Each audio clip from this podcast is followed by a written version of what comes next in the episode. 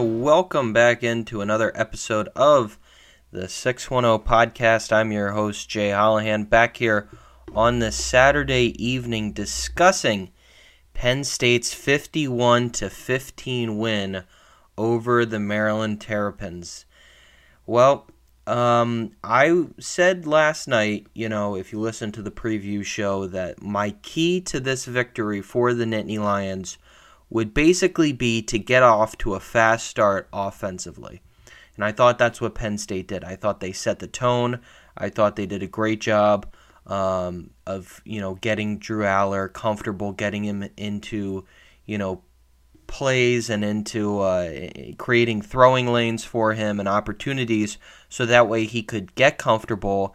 And I, and I think that's the first time, you know, uh, in quite a while we've seen – Allar that comfortable back in the pocket, being able to stand um, stand strong in the pocket and deliver throws. I mean, the touchdown pass to Dante Cephas was a great throw by Allar and, and a tremendous catch by Cephas as well. So a great job all around by the offense on that play. Um, then they come back and get it to Theo Johnson uh, to go up 14 to nothing heading into the second quarter and uh, you know the defense they hounded all over Maryland, wreaking havoc, causing uh, turnovers. They held you know Maryland uh, to, on fourth and down on their first drive, and, and I thought really, you know Maryland to start off this game, I feel like you know especially going for it there.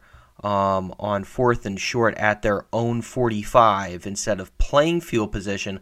I felt like that kind of tipped the scales in favor of Penn State in a way because I felt like they were able to really, you know, get fired up um, as a defense and, and just as a team all around.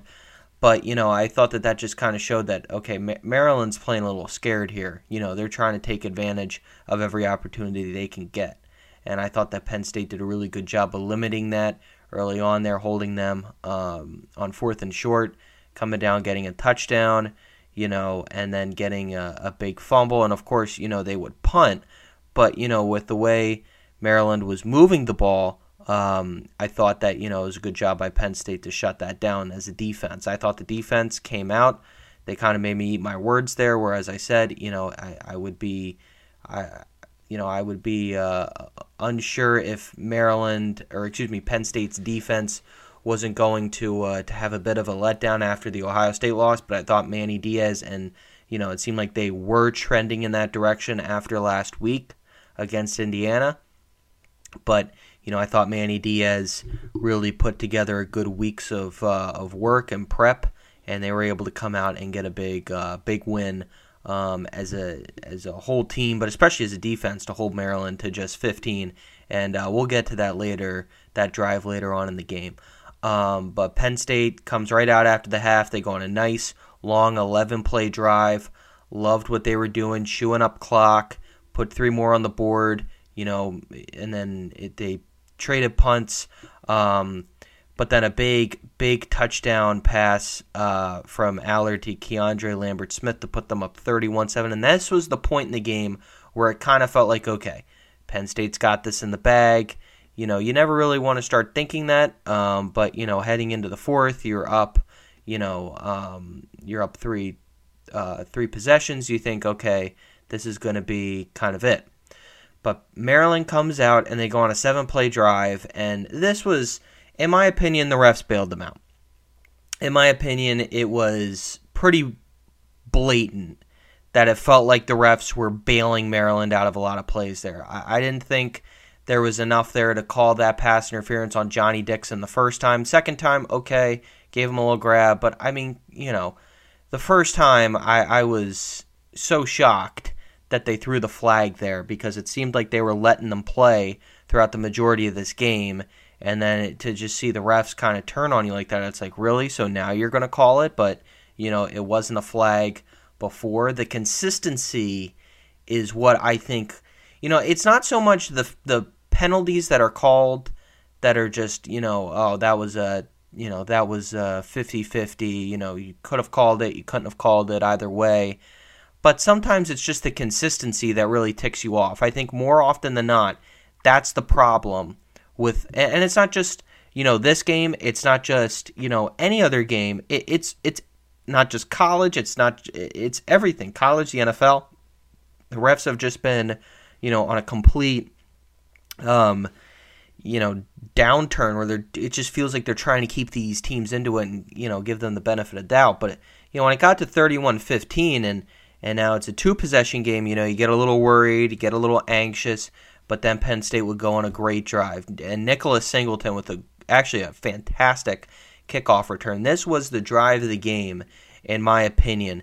You know, the big, again, kickoff return by Singleton to get you to the Maryland 41, and then a few passes to KLS, Keandre Lambert Smith, who um, was actually uh, shaken up, um, I believe, on, uh, on this drive. And uh, actually, I think on that play. Um, he would come out and uh, returned and, and seemed okay. Hopefully, he'll be good to go um, for the big one this upcoming week. But a uh, couple nice runs there by Allar. I mean, you know, really nice job by him. You know, the big body quarterback that he is to be able to use his legs. You know, a very athletic guy. And then the run to Kaytron Allen, a 10 yard carry, dragging defenders with him to the end zone. The finish, the tough grit. I mean, you know, Kaytron Allen is a a bruiser up the gut. Both of them are him and Singleton. I mean, you know, Singleton I think is a little quicker, but Kaytron Allen, man, between you know between the tackles, that guy is a beast, and especially with that offensive line shoving the way, pushing him into the end zone, and then he was flexing in the end zone, and then the Maryland defender took exception to it, and like I said. You know, is a bit of a rivalry. Don't be surprised if you don't see a few times some chirping and there it was right there. And then the Maryland defender, I couldn't, you know, I, I couldn't catch who it was. Um, you know, is taking exception to it and starts shoving at Allen. It's like, you know, d- dude, like go away. I mean, you know, sure he's being annoying, whatever, but you know they just scored a touchdown. They can celebrate, and then uh, all he's doing is flexing. I mean, you know, just say whatever and and go back to your sideline and then Theo Johnson comes to Allen's aid and pushes him away, and then Theo Johnson gets called, even though the Maryland defender was the one who came over and and started pushing at Kaytron Allen. I mean, come on, man, like you know how ridiculous. But you go up 38-15, and then the next Maryland drive, you know, you, you may feel like okay, you know, this is going to be, you know, what's going to happen here? Um, is Maryland going to go down in a hurry? and then uh, and then Tagovailoa's pass gets intercepted. A beautiful, I mean, Dominic DeLuca makes a beautiful read on this ball. You know, could not have been um, any better because he, you know, reads uh, Tagovailoa's eyes beautifully, steps in front of the pass, gets a big pick. Um, I thought he was going to have a chance to take it all the way, but you know, this guy, I mean, he reminds me a little bit of um, Jarrett Johnson. You know, walk on Penn State uh, player that was really, you know, just grinded, a really tough nosed linebacker, just, you know, a solid tackler and a guy that, for whatever reason, had a beak for the ball. And I feel like that's the same way, you know, with DeLuca. I mean, you know, he had a big pick six earlier in the year, and then to come through with uh, with another big interception today um, and, and, that really sealed, you know, Maryland's fate. And just really, really pleased with what we're seeing um, so far out of uh, out of Penn State. So, you know, if they can just continue to do this on the road throughout the rest of the season, even though there there aren't that many opportunities, but to just keep this going um, would be great. This upcoming week, this is the big one. I mean, as big as Ohio State is, you know, now this is kind of your your chance at the college football playoffs right here, an opportunity to and even an opportunity at maybe the Big 10 championship game if you catch a break. I mean, I almost thought we were going to get one today. You know, I started having a little faith there in Rutgers, which like I said, I mean, Ohio State is not the number 1 team in the country. You know, uh, they just they, they just aren't. I mean, come on.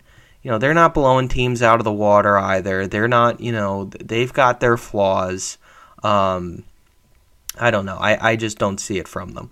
But uh, yeah, the next biggest game coming up is Michigan. This is going to be a really, really tough, you know, grinded out game that we're going to be previewing this upcoming Friday. Um, but yeah, Penn State wins at 51 to 15. Uh, they for sure covered um, by uh, by a wide margin, uh, I believe. I forget exactly what the initial line was, but uh, they they definitely did that, and hopefully we'll be seeing here. Um, you know, as the time that I'm recording this, we got Washington and USC duking it out. We got Alabama and LSU.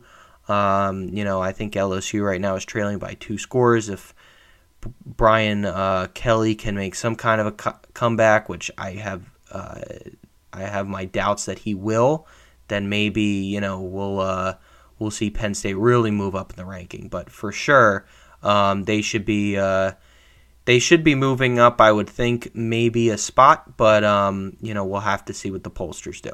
Thanks everyone for tuning in again to the 610 podcast. We'll be back on um, shortly after this episode, putting out a preview of the Eagles game tomorrow against the Dallas Cowboys. Um, I'll have more stuff on that uh, Sunday as well, tomorrow, um, recapping the game, and we'll be back on talking Penn State football next Friday here on the 610 podcast. Thanks everyone for tuning in, and as always, I'll talk to you next time.